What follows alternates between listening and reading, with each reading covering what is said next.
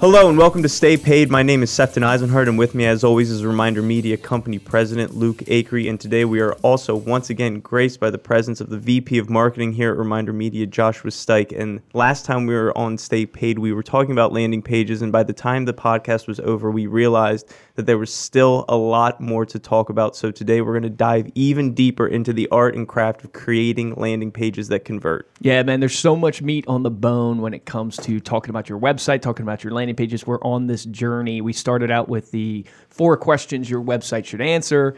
That led us to landing pages. And last time we talked about the anatomy of a landing page. So we gave you guys kind of the layout of what should be on your landing page, how you should structure it.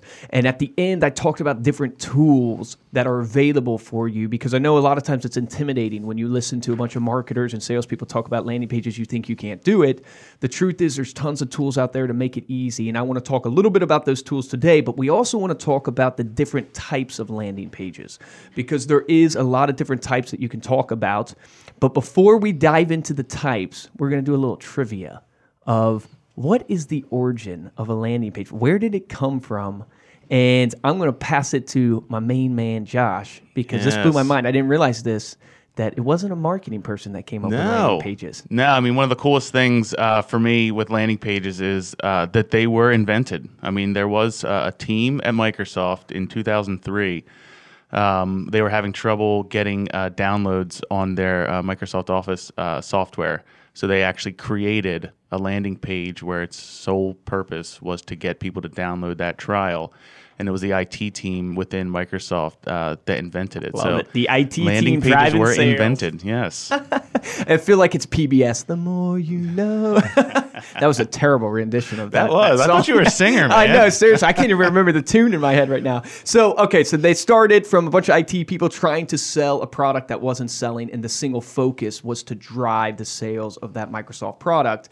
But let's talk about the different type of landing pages there are. So yeah. you know, we talked about you know your home page versus your landing page last time but you know can you tell us a little bit more about maybe like a lead capture page versus a squeeze page give yeah. us a little take on that yeah so i mean this all comes down to um, what your marketing objectives are what kind of tools you have in place to follow up with these these leads or the information that you're capturing but the two main types and if you do any research on landing pages, you're going to find everyone calls them something different. So don't worry too much about the terminology. Just kind of focus on the purpose and the point that you're trying to accomplish with your landing pages. So, one of the first ones is going to be your lead capture page or your sales page. And this is where, if you have an online business where you're selling product, you're going to be bringing people to a page and actually converting them through a checkout process for a sale. Now, most of our audience is probably um, they're providing a service, so what they're going to want to do is capture that lead. And this is really more of a uh, a qualified lead or someone that's going to be closer to the bottom of your funnel of your marketing funnel and someone that uh, you're going to want to get a little bit more information out of than just a name and an email address. So this would be if you are promoting a listing, if you're a real estate agent and you're trying to capture information because that person's interested in that listing. Or it could be even um, something like uh, an, an ebook or an item of value that you know is putting someone, you can identify someone that's in the mindset of needing your services. So, one of the examples, you had brought up an example earlier for financial advisors. Right. What's interesting is what you're saying, and I want to make sure I'm catching this, is that your squeeze page is what's really the top of your funnel. Yeah. So you're trying to attract yeah. people with some type of value item that gets them into the nurturing campaign. right. You so, you know, to kind of simplify it as, as easily as possible, a squeeze page is really getting that email address. Yeah. It's so squeezing me... an email address out of somebody for a return item of value. This could be signing up for your newsletter. Let me make sure I'm getting this right. Your squeeze page is what you are using to attract people into your funnel yeah. to nurture them. Yeah. So and, if, if you, know, look the... at the marketing funnel, right, you have top of marketing funnel, which these are the people that are somewhat interested. Then you start qualifying them down the funnel funnel. You get them to the middle of the funnel and then all the way to the bottom of the funnel where you know they've requested a meeting or they've requested a listing appointment they've requested um, uh, uh, information from you that's going to help them make a decision about the services you provide. So when we talk about a squeeze page, your your goal really is just to get an email address from somebody. Now, You'll only use this if you have the tools to follow up with them in email marketing. Correct. You got to nurture If them. you don't have that email marketing in place, you're probably not going to be able to do much with just an email address. So Well, make me- sure, yeah. Let me give an example of like you talked about the financial advisor. So I met a financial advisor from Merrill Lynch for coffee this morning. I was talking to him about marketing. And the example I was giving them when it came to like their marketing is this type of item of value you want to attract people. So the example I gave was what are the top 5 investment recommendations that you have for 2018? You know, obviously, you know, we're in 2018, you're trying to attract clients what would you tell them they should be investing in put that into some type of blog post something that's hidden behind where they have to enter in a form their email address to receive it and then you know you can really play off if you want to by boosting a facebook ad and saying top five my top five recommendations for investing in 2018 they go to the landing page they enter in their email and now that's your squeeze page you're getting the email address out of them and now you have to nurture them Absolutely. Yeah. So then you want to start working them through with additional content or even remarketing to those people to bring them back to your page. Page, maybe bring them back to a capture page where you've qualified them a little bit further and you've kind of filtered out the browsers and are- really kind of focusing in on the buyers. So what's interesting is we talked about last time in the anatomy of a landing page how you need multiple. I opened up with some statistics that if you have you know more than forty landing pages, you increase your chances by like 12 times versus people who have less than five. And right now, you know, and this is new to me, but right now you can almost think about your campaigns in the sense of what is the squeeze what is the intro, the curiosity, the intriguing landing page, and then what is the closing landing page for your actual like nurture journey? So then, you know, we've talked about squeeze pages and capture pages. Can you talk about maybe some tools that are out there? Because we I referenced last time that there's a lot of tools available mm-hmm. to help business professionals because a lot of our listeners are real estate agents, they're insurance agents, they're financial advisors, they're not marketing gurus. They don't se. have an IT department. Correct. Yeah. they don't have Microsoft's IT department. So, what are some tools available that they can use to help them build landing pages, help them make their landing pages effective? Yeah. Walk us some of your walk us through some of your su- suggestions. On that. Yes, you do not have to do this alone. It takes a village, and um, and there's tons of resources. Even here, with as many things as we test, we're always going to sites um, for inspiration. Um, so one great site that uh, I like to look at, just because it's cool, because it allows you to sort um, the templates that they provide by conversion rate, and it's called LeadPages.net and you can actually drill down into different industries. So if you go to like leadpages.net and you um, sort by the best converting uh, landing pages, you can then actually look and say, well, let me see all of them in the real estate market. And then from there, you can drill down even further uh, and go into like a lead capture page. Do they give you those templates then when you see them and you drill down? Then you can actually take the template yourself Yep, and you use it can for your business. Oh yeah, that's awesome. You can download them, um, install those on your site, um, or if you use like a free uh, web hosting service or something, you have a free WordPress or Wix page or something like that. You can take those pages and install those on your on your site as well, and then you can use them as one-offs. That would be a great podcast. Is take Yeah. one of those landing pages and break down for people exactly why we believe this is converting really well. So yeah, you'll you'll notice a common theme. They are all very simple.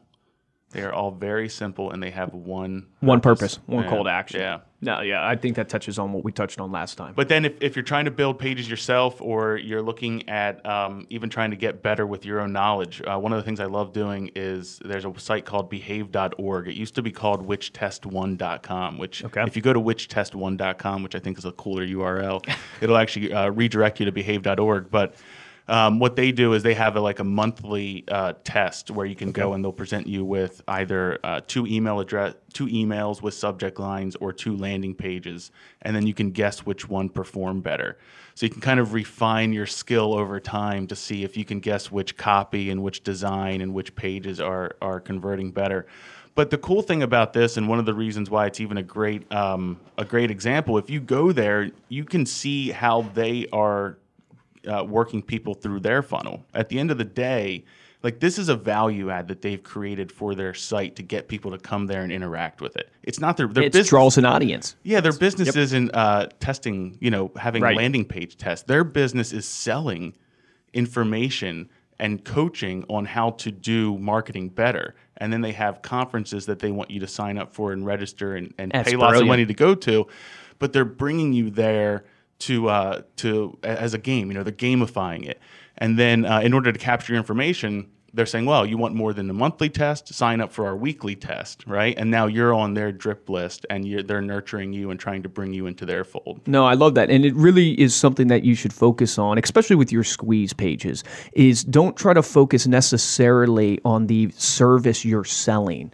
Focus on the value you're giving Yeah. to the actual recipient or the person who's actually coming to the landing page. I mean, you could do something like, and this would take a little bit of work, but just kind of, you could do like which house sold the most. Yes, right? You do little exactly. games like Yeah, that. no, we that's a great point. We have one that we just created that is, can you guess your home's value, right? And then whenever you submit that, it'll it'll uh, spring back a um, the number from Zillow or from other sites that have uh, value estimates on it. But then we're trying to get them to then convert to say, well, in reality, look at your guess, look at what the internet's saying. Neither one of those numbers is correct. Correct, You have to hire, a, or you have to speak to a local professional that's going to know your community, and then that's your lead capture. I love it. That is a great tangible example for any real estate agent out there because it is tied to your business, but it's not exactly what you're trying to do. Right, Uh, So that's beautiful. So behave.org. And then I think you're touching on a great point that we don't want to miss is that if you're not testing and tracking your landing pages, what's the point? You may, need to make sure that you use the opportunity to A B test and track in everything you're doing. And so you can simply track even by just watching your Google Analytics that, you know, and maybe we can talk or put in the show notes how to actually do Google Analytics. Maybe we'll write a blog on it. That'd be a very long show Yeah. note. uh, put a blog on it, link there. But you know, you can track how you know when you post this landing page, how many people are coming to it when you post an ad. But talk to us before we jump into the metrics. Talk to us a little bit about like images because we Yeah. talked in the anatomy of a landing page. We Yeah. Mm-hmm. said the hero image it has to be compelling, has to invoke emotion, all those good things. Where can people find images? Yep. You know, because that's a hard thing to do. We're not all photographers. We live in an amazing time where we have invented this thing called Creative Commons Zero licensing. What that means is it's a community driven uh, photo licensing center. So what It means you- free, right? Well, what you used to have to do in order to get photography, you'd either have to hire someone to take photos, or you'd have to order a disc of images that were licensed to you to be able to use. Then, as we started getting further in, you know, the digital culture, we began seeing these royalty-free images that you'd still have to purchase.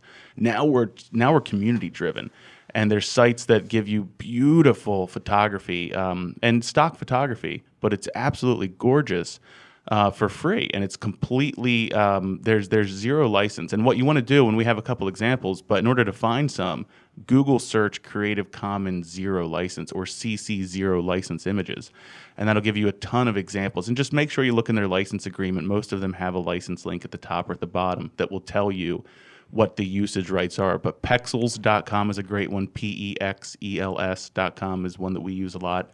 Uh, stock, uh, stocksnap.io is another one. We'll put these in the sno- in the show notes.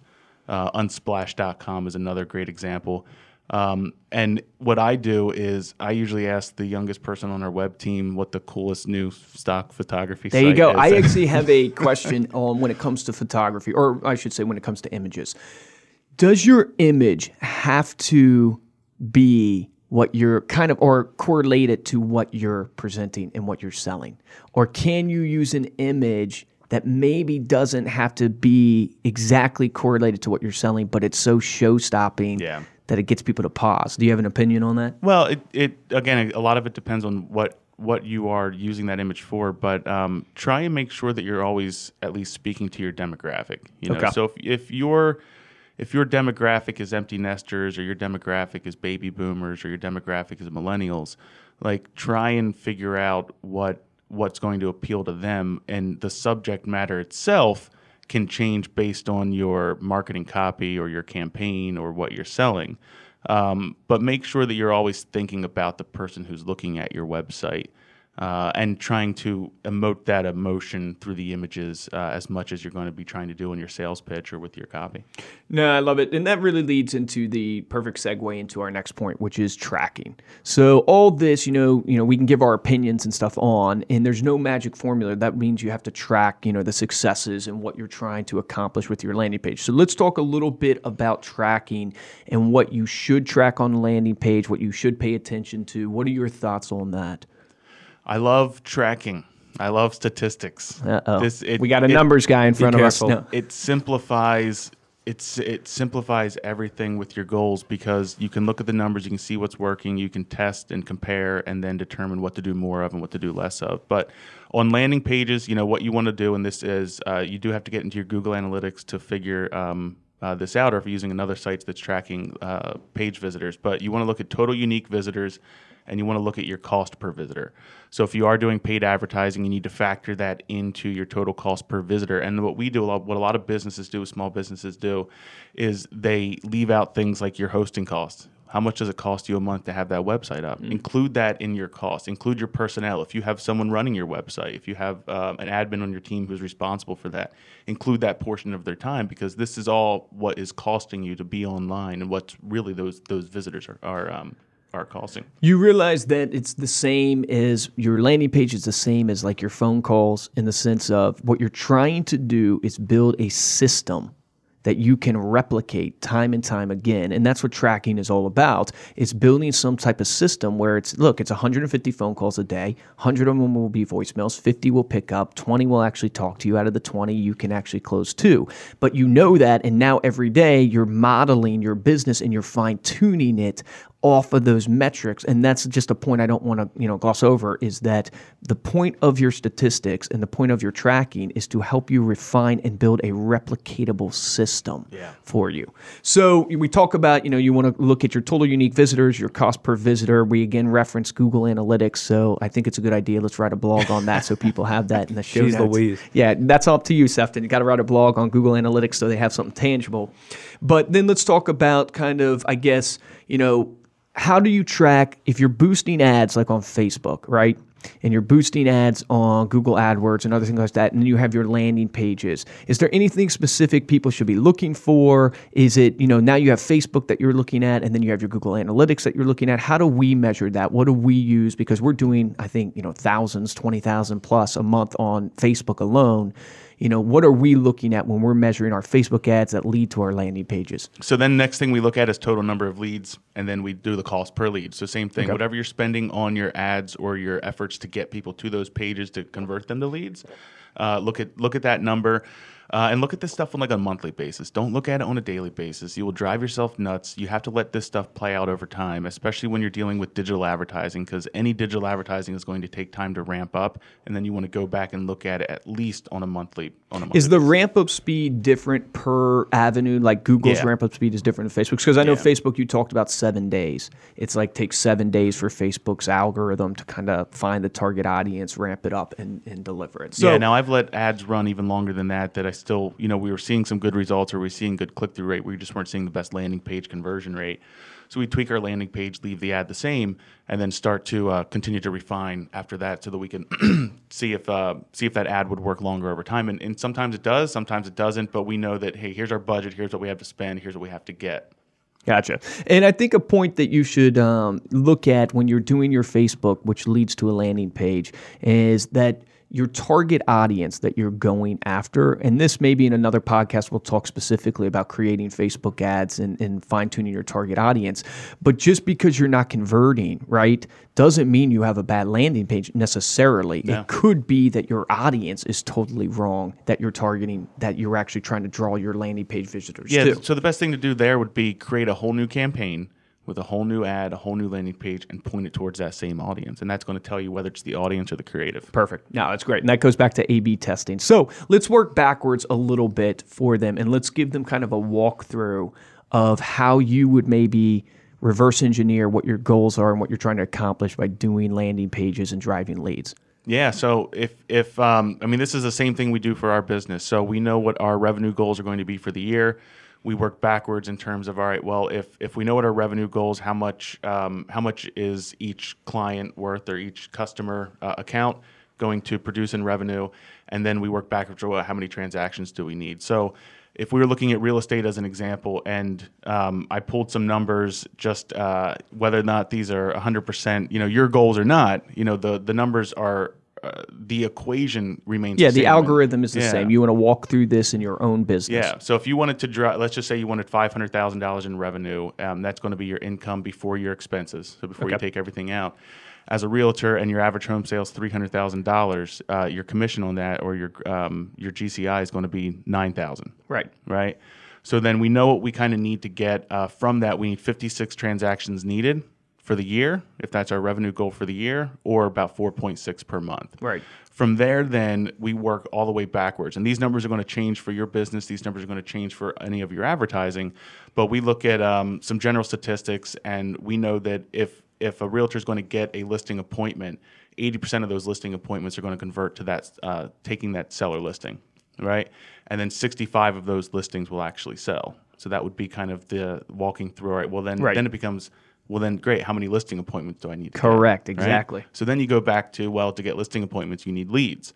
So if we can bring um, people to our landing page and we can get people to convert on that page, let's just say 20% of people that come to our landing page will convert into a lead for my business.